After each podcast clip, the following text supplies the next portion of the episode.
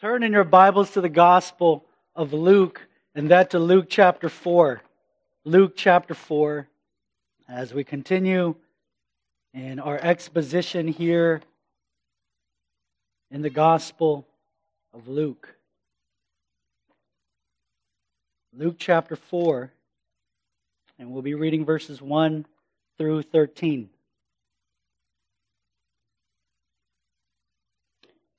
And Jesus, full of the Holy Spirit, returned from the Jordan and was led by the Spirit in the wilderness for forty days, being tempted by the devil. And he ate nothing during those days. When they were ended, he was hungry. The devil said to him, If you are the Son of God, command this stone to become bread. And Jesus answered him, It is written, Man shall not live by bread alone. And the devil took him up and showed him all the kingdoms of the world in a moment of time and said to him, To you I will give all this authority and their glory, for it has been delivered to me, and I give it to whom I will. If you then will worship me, it will all be yours. And Jesus answered him, It is written, You shall not worship, you shall worship the Lord your God, and him only shall you serve. And he took him to Jerusalem and set him on the pinnacle of the temple and said to him, If you are the Son of God, throw yourself down from here. For it is written, He will command His angels concerning you to guard you, and on their hands they will bear you up, lest you strike your foot against a stone.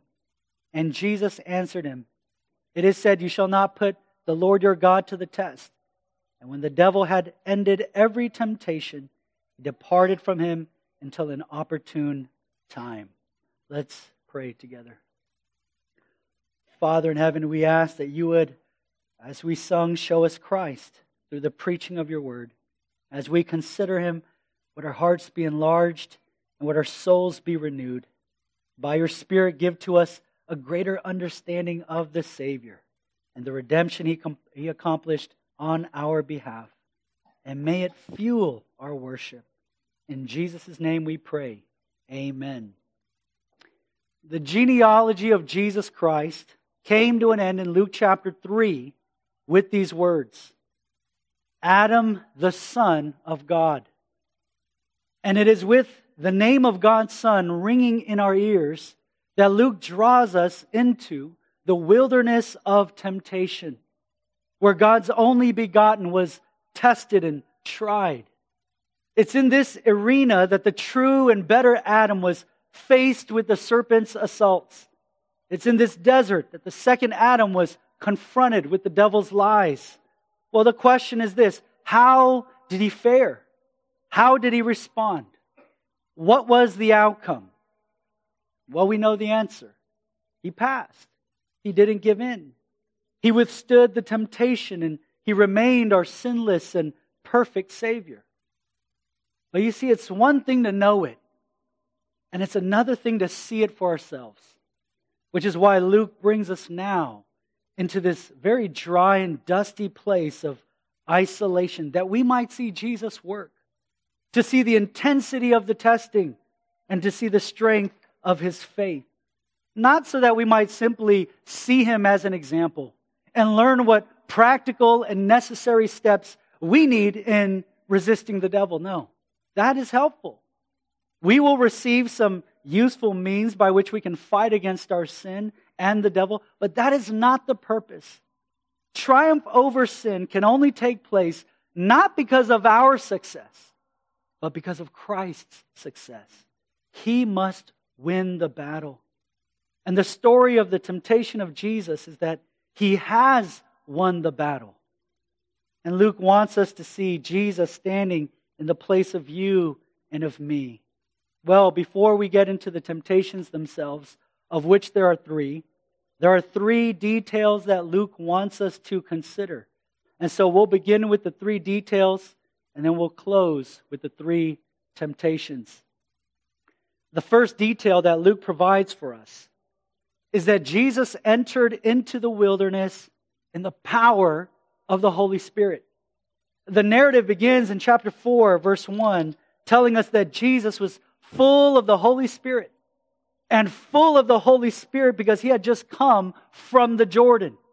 And at the banks of the river Jordan, Jesus there, he, he was baptized. He, identified himself with those whom he came to save, those sinners. And there the, the heavens opened, and the voice came from heaven You are my beloved Son. With you I am well pleased. Which then the Holy Spirit then descended upon him in, in bodily form like a dove. And so Jesus, having been freshly endowed with the Spirit, he makes his way into the wilderness, which is to say, he didn't go deplete with power or depending upon his own power, but upon the power of the Spirit. Now, think with me here. Why did Jesus need that power? Isn't he God? How was he able to walk on water? How did he feed the 5,000 with the five loaves and two fish? How did he raise Lazarus from the dead? How did he withstand the temptation brought to him by the devil? Isn't it simply because he's God? He truly is the Son of God. And that he showed in all that he did. But the question is how? How? Because you see, Jesus didn't live merely according to his divine nature. Inseparably united to his divine nature was his human nature. And what we need as fallen human men and women is a human redeemer who gains for us a human holiness who would die a human death. Jesus needed the Holy Spirit at every step and in every stage of his life and his ministry. Jesus needed the Holy Spirit in every act that took place in his life and for the work of our redemption. Notice he was conceived by the Holy Spirit. The angel told Mary, The Holy Spirit will come upon you, and the power of the Most High will overshadow you. In his childhood, he increased in wisdom and in stature and in favor with God and with man. And he didn't do this on his own. Listen to Basil, not our elder Basil, but the Cappadocian father in the fourth century. He said this There's not many Basils. Even in his childhood, he was not on his own, but had the Spirit as his inseparable companion. At every point, the Spirit was with Jesus and upon Jesus. And full of the Holy Spirit, he enters into the wilderness. But I want you to notice, notice how he exits and when it all ends. Look with me in chapter 4, verse 14. Chapter 4, verse 14. And Jesus returned in the power of the Spirit to Galilee. And notice that when Jesus comes into the Galilee and into his hometown of Nazareth, he steps into the synagogue and handed to him was the scroll of Isaiah. And out of all the passages in which he could read, he opened up to Isaiah 61, verse 1 The Spirit of the Lord is upon me. What is Luke trying to tell us? That Jesus didn't simply pull from his divine power, but that he depended upon the Holy Spirit. In other words, when he entered into the wilderness, he didn't in some way cheat. He didn't use some cheat code. His obedience was a real obedience. His holiness was a real holiness. Jesus is our Savior by the Holy Spirit. And for us as Christians, that very same Spirit has been given to me and to you, indwelling inside of us, that we might live in dependence upon the Spirit, that we might face every temptation and trial in the Spirit's power, that we might walk by the Spirit. And so, Jesus, full of the Holy Spirit, but notice here, he was also led by the Spirit into the wilderness. And you'll see that there in the beginning of chapter 4. He was led by the Spirit into the wilderness, which is to say that it wasn't an accident that Jesus found himself in that place. He didn't stumble into the wilderness because he had wandered and somehow he got lost and now found himself, oh, here I am in the wilderness. No. He was there for a reason. He was led by the Spirit to that very desert. It was by conviction that he decided to be there. What we find then about our Savior is this that he was willing. That Jesus was willing. Willing to receive the assaults of the devil. Willing to endure through the testing. Willing to go to the place where all others had failed. Willing to save sinners. And notice he didn't run from it, but he pursued it. Which tells me that Jesus is a willing Savior who, at each and every point, was never reluctant to save.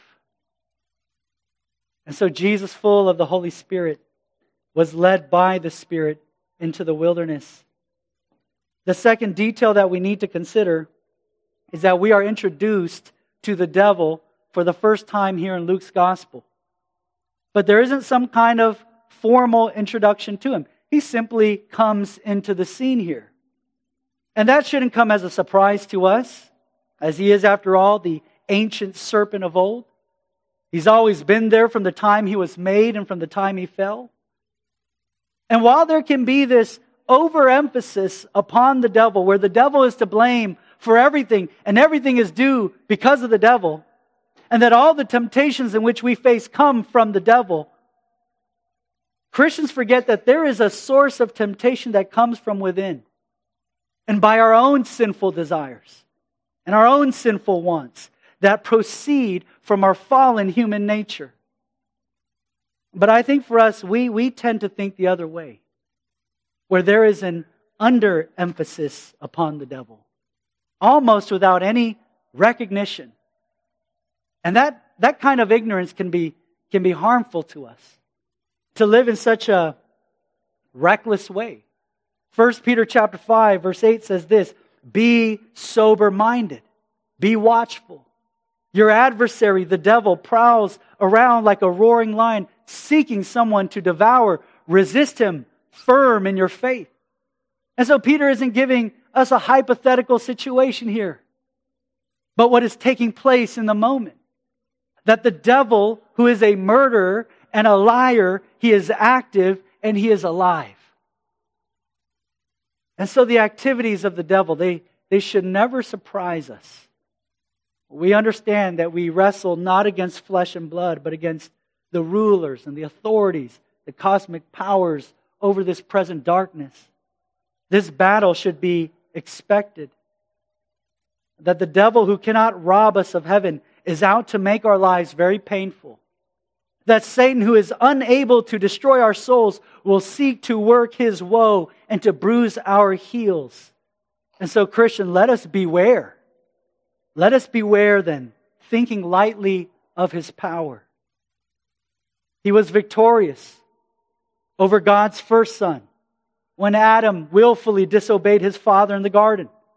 He was able to bring down God's second son and the people of Israel when they grumbled against God in the wilderness. And the, and the devil, upon hearing the declaration from heaven, You are my beloved Son, with you, with you I am well pleased, he is set on doing the same with the last. The third and last detail that I want us to see is this. I want you to see the environment in which Jesus was tempted. That his temptation took place not by the river, or in the synagogue, or in the temple, but it took place in the wilderness. And in the wilderness because that was the very place in which the devil prevailed and God's sons fell. And I alluded to this last week. For the people of Israel, the wilderness was the place of testing. It was in the wilderness that Israel wandered for, for 40 years where they grumbled and they complained they made idols. They fell into sexual immorality. They went after other gods. And despite all that God had provided for them, their, their failure at the end of the day was that of unbelief. For 40 days, Israel sent out spies into the land of promise. And in light of God's promise to give them the victory, they rebelled. They, they refused to believe. And so they had to wander that wilderness for 40 years. A year for every day in which the spies were in that land. And so it is not by coincidence that Jesus took residence in the same place for the same amount of days. For 40 days, we're told, he was in the wilderness. And while God provided for the people of Israel food and water and manna and quail, drink, notice in the wilderness, Jesus had nothing. Look at verse 2. For 40 days, being tempted by the devil, and he ate nothing during those days. And when they were ended, he was hungry. While the second son had everything, this last son had nothing. And you see, the same can be said of the first son. There in the garden, Adam had every tree at his disposal except one. He lived in plenty. He lived in abundance, never in want or in hunger. There was nothing more that he needed. God had provided for Adam to satisfy both body and soul. He lived in sweet and unbroken fellowship with his Father, enjoying all the provisions of his Creator. And you might say that Adam lived in an environment that was most conducive to obedience. Yet, despite the most perfect of conditions, he did not believe God. He did not trust God. And by Adam's failure, the garden in which he lived and enjoyed had turned into a wilderness a wilderness described not as a place of plenty, but as a place of absence. It's because in that place where it was once a paradise had now been turned into a desert. The place of perfect fellowship between God and men, now destroyed. The place of peace, now the place of enmity and death. Well, why is Jesus entering into that wilderness. It's because as Romans 5 19 states, For as by the one man's disobedience the many were made sinners, so by the one man's obedience the many will be made righteous. He's there to be faithful. He's there to be faithful where all others had failed. To be faithful not in a garden, but in the wilderness, where all the benefits in which Adam had enjoyed had been taken away. While there was plenty of food for Adam, there was none for Jesus. While Adam knew only the feeling of being filled, we find here in verse 2 that Jesus was empty. Fasting for 40 days. Luke tells us what any normal man would have experienced that Jesus, after 40 days, he was hungry. And so here's Jesus, physically destitute and weak, circumstantially at a disadvantage. Now it all means this. It all means this, Christian. That the temptation in which Jesus will encounter in the wilderness, in every measure, will be far greater than the temptation that Adam faced in the garden. If anyone has a right to give an excuse, it was Jesus. Yet here he is entering the wilderness at his weakest point, while Adam lived in the garden in plenty and in full at his strongest point. But we know the outcome. And it's for that reason that no one can lay the accusation against the Lord Jesus that in our own temptations, that Jesus doesn't understand. He does understand. He understands far greater and far more. You, you see, it's for this very reason that Jesus didn't give in and yield to the temptation that the devil deployed all of his power and all of his resources to destroy him. And as he resisted, the temptation became stronger and stronger. The temptation became more and more intense. And the very fact that Jesus didn't fall means that he endured all, all that the devil had poured out against him. All. Satan had to push himself to his farthest limits when assaulting Jesus. But he remained standing. He remained faithful. Despite facing the pressure of temptation like no one else before. Which means this He is truly able to sympathize with our weakness and with our temptations. And so, with those three details in mind, Jesus, he enters into the wilderness. He leaves the place of his baptism, which was for Jesus a period of honor and glory, and to the wilderness where he will be met with conflict and suffering, where he will meet his great adversary. And so we come now to the first temptation, which we find in verse 3. The devil said to him, If you are the Son of God, command this stone to become bread. He comes to Jesus when he is hungry and starving and weak. In other words, the devil approaches him when Jesus is at his lowest point. And here in his first attempt, invites Jesus to fulfill his hunger and to satisfy his need. Now, was Jesus able to turn those stones into bread? Yes, he was. John the Baptist, he claimed that Jesus was able to take stones and to raise them up as children of Abraham. And then later, Jesus took five loaves and two fish, and we know the story. He fed a multitude. And so he was absolutely able. So, why was it wrong then for Jesus to turn the stone into bread? And to satisfy his hunger. And Jesus, like any man, he ate when he was hungry. So why, why can't he eat now? It's because the devil was doing something in tempting Jesus.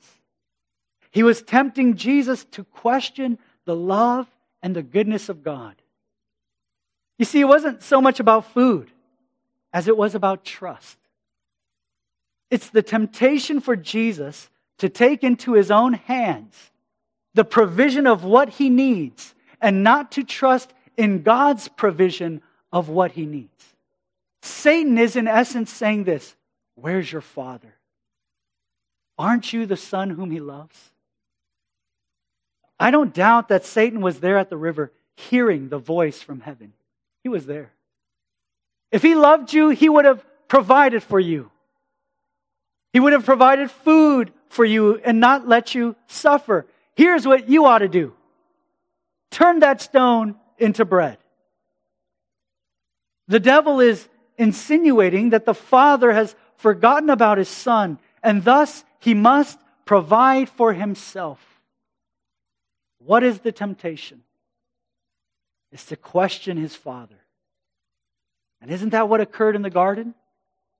The serpent came and asked Eve, Did God really say you shall not eat of any tree in the garden? The devil was doing the same thing, insinuating into the mind of Eve to question the goodness of God, that God is not generous, that God is not providing, that God is keeping what is good from you.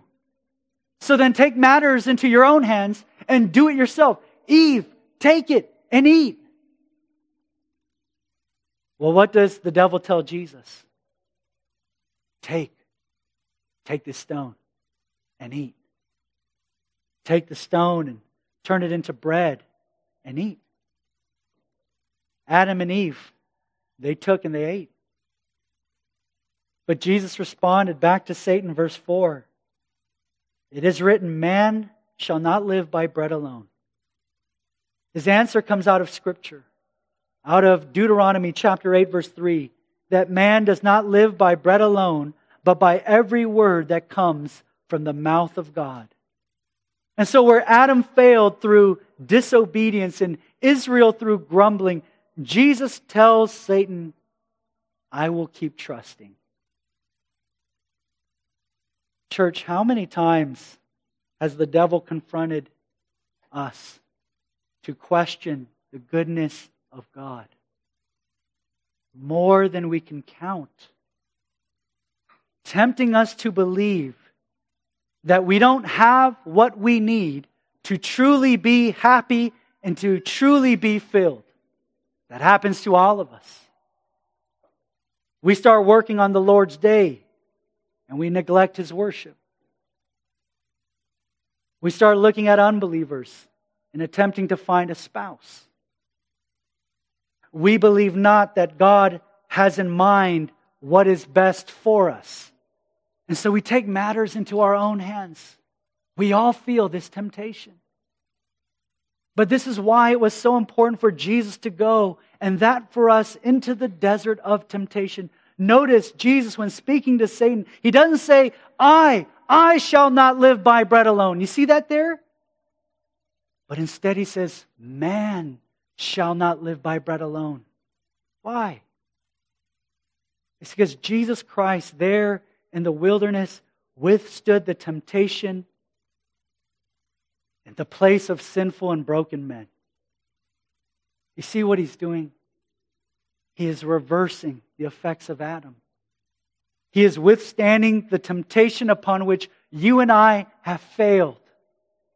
And so he says, Not I, but man shall not live by bread alone.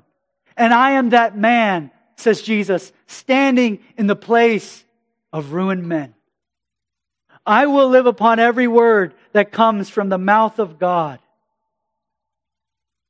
That when all of hell was breaking loose against him, while he was weak, while he was hungry, while he was fragile, he kept trusting, trusting upon God and his word.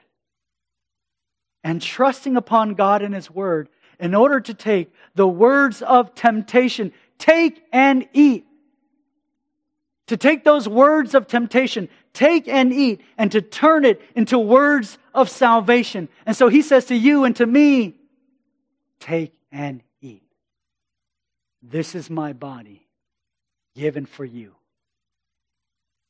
Jesus conquered the devil's first temptation by choosing faithfulness to God. Well, the devil tries for a second time in verse 5. And the devil took him up and showed him all the kingdoms of the world in a moment of time and said to him, To you I will give all this authority and their glory, for it has been delivered to me, and I give it to whom I will. If you then will worship me, it will all be yours. Satan's offer is a very large one. He showed the Son all the kingdoms of the world. It was an offer of authority and glory and power. And notice this temptation here is not just a conversation, but it's a visual one. Look, Jesus, the whole world, the whole world will be yours if you but submit to me. Now, the devil had every right to offer that kind of global package. He is, after all, the prince of the power of the air. He is the God of this world. 1 John 5:19 says that the whole world lies in the power of the evil one. And so here he is in the wilderness, now willing to give it all to Jesus, to give his dominion to him, if the Son of God would but worship him. Now, what is the devil seeking to do in this second temptation? He's wanting Jesus to do this to receive the crown apart from the cross. Well, what do you mean? All that the devil showed him, what was in time, it was going to be his. In the first temptation, the devil said, If you are the Son of God, here in the second temptation, the devil says, Yes, Jesus, you are the Son of God. And as the Son of God, the kingdoms of this world, they belong rightfully to you. Again, the devil was there at the river where God proclaimed Jesus to be his son. And there we heard echoes of Psalm chapter 2, where in Psalm chapter 2, you are my son. Today I have begotten you. Ask of me, and I will make you the nations. I will give you the nations, your heritage, and the ends of the earth, your possession. It's the Father telling the Son, all authority, all glory, all power is yours. But the question is this how, how will he obtain it? How will he receive it? How will the one whom the Father declared, This is my beloved Son, with whom I am well pleased, how will he take it? And the answer is through suffering, by way of a very high cost, the cross. What is the devil doing? He is tempting Jesus to bypass Calvary and to go straight to glory. I will give you all the kingdoms of this world by a much easier way. I will give you ecstasy apart from the agony, the crown without the cross. All you have to do is worship me. What an offer for Jesus. It's a shortcut to what was rightfully his. Well, how would someone like you and me responded to such a tempting proposal? Isn't it true that you and I would have we would have taken the easy way? How many times do we find ourselves wanting to take the shortcut at the expense of our faith? To compromise to get what we believe we deserve. But Jesus had his eyes set upon the cross. He was resolute in doing the Father's will. When Jesus told his disciples that he had to suffer at the hands of the chief priests and the elders and the scribes and be killed and on the third, third day be raised, do you remember, you remember what Peter did? Peter took Jesus to the side and Peter rebuked him. And he said, Far be it from you, Lord. This shall never happen to you. And how did Jesus respond? Get behind me, Satan. Jesus knew all too well the devil's mission that the Son of God leave the cross behind. Ultimately, this is how Jesus responded. And Paul says it no better way. Listen to Paul. And being found in human form, he humbled himself by becoming obedient to the point of death, even death on a cross. Therefore, God has highly exalted him and bestowed on him the name that is above every name, so that at the name of Jesus, every knee should bow in heaven and on earth and under the earth, and every tongue confess that Jesus Christ is Lord to the glory of God the Father. That's how Jesus responded.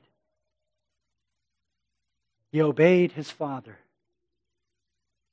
But the devil is not yet finished, and he comes for a third and last time, verse 9. And he took him to Jerusalem, and he set him on the pinnacle of the temple. And he said to him, If you are the Son of God, throw yourself down. Throw yourself down from here, for it is written, He will command His angels concerning you to guard you, and on their hands they will bear you up, lest you strike your foot against a stone. It seems as if the devil has caught on to Jesus' pattern. If Jesus was going to resist the temptation with Scripture, perhaps the way to defeat him is with Scripture.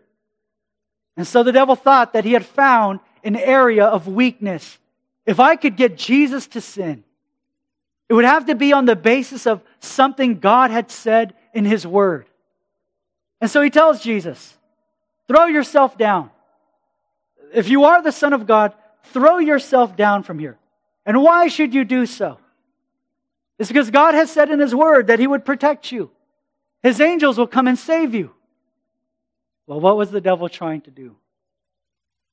He was trying to have the Son put his Father to the test by tempting Jesus to demand a sign instead of taking God at His word. Prove, prove that you are the Son of God. Prove it by throwing yourself down. Well, how did Jesus answer? He refused. He refused to presume upon his Father's protection, or he refused to demand any further proof that he was the Son of God. He had heard the Father say it from the voice from heaven, and that was enough. He simply took God at his word.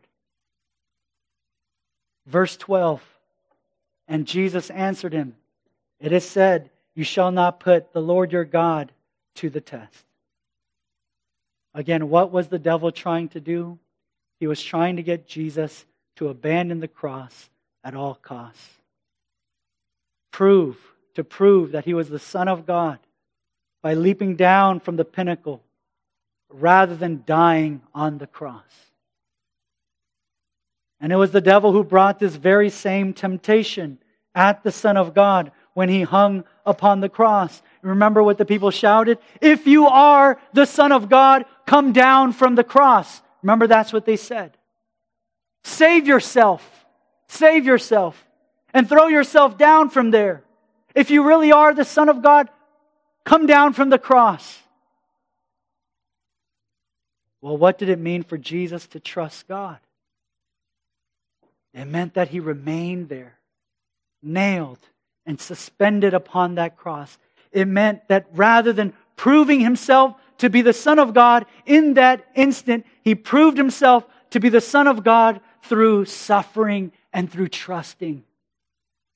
No matter how tempting it was to take the easier path, no matter what circumstances Jesus found himself in, he kept trusting his Father, obeying him. And you see what we find here in the wilderness is that Jesus took this place of grumbling and unbelief and he turned it into a place of trusting. A place of trusting for you and for me. That his trusting would be our trusting.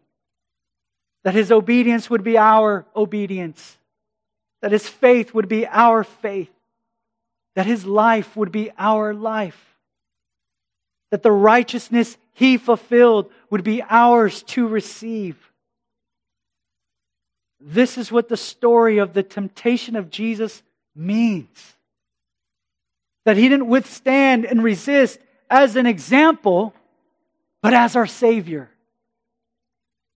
If you're not a Christian here, why should you even care? You might be listening to me. Why should I care? Simply put, it's because as Jesus stood firm in the wilderness, he was able to offer a perfect sacrifice upon the cross. That's why you should care. In order to save men and women like yourself and from your sin. And this salvation he offers is for you to take and to receive. If you come to him trusting God at his word, trusting that you are a great sinner, but that Christ is a great Savior trusting that though your sins be as scarlet, Christ will wash them white as snow. Do you believe that? If you're not a Christian, do you believe that?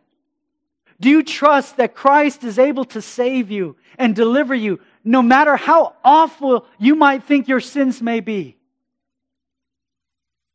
Know that Christ is willing. He's willing. If you come to him in trusting faith, he will in no way, he will in no way refuse you. So many opportunities were given to him to abandon and to flee. But he didn't. You see, what we have in Christ, non Christian, is a willing Savior. Verse 13 and when the devil had ended every temptation, he departed from him until an opportune time. Well, when did that opportune time come? It came when Jesus was found not to be in the wilderness, but in the garden, in the Garden of Gethsemane. And Jesus facing the full onslaught of pressure from the devil to abandon the cross with the weight of sin upon his shoulders he fell down upon his face and he prayed, Father, if it be possible, let this cup pass from me. The temptation was real. And yet Jesus kept trusting. And he said, Not as I will, but as you will. And trusting Jesus did, even, even to the point of death. You see, church, the reason and here's the practical. If you're like, Pastor Danny, I want to know some practicals. Here's the practical. The reason, the reason why I can withstand the temptation is because his trusting has become my trusting. That's the only way. How do we respond? How do we respond? We respond, and I close by reading to you Hebrews chapter 4 and listen to these words because this is how we respond. Since then, we have a great high priest who has passed through the heavens, Jesus, the Son of God. let us hold fast our confession. For we do not have a high priest who is unable to sympathize with our weaknesses, but one who in every respect has been tempted as we are, yet without sin. Let us then with confidence draw near to the throne of grace that we may receive mercy and find grace to help in time of need. How do we respond? By drawing near to Him and by casting ourselves upon Him. That's how we respond. By coming to Him. Let's pray together. Gracious God and Savior, we know that as we draw near to you, that it is really you drawing near to us, that you pursue us, and that you search us.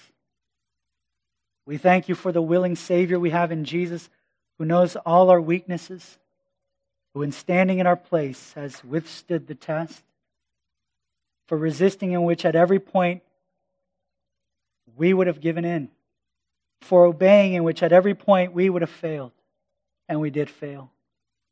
What a grace that we who are saved, who are in Christ, that we have all that Christ has done for us. Yet forgive us for the times in which we act and think contrary to, to Him whom we belong, for reverting back to our old ways, for giving in to the temptations that come to us. We pray the Lord's Prayer that you lead us not into temptation, that we fall not into the sin, but deliver us from the evil one. For yours is the kingdom, the power, and the glory forever and ever. Amen.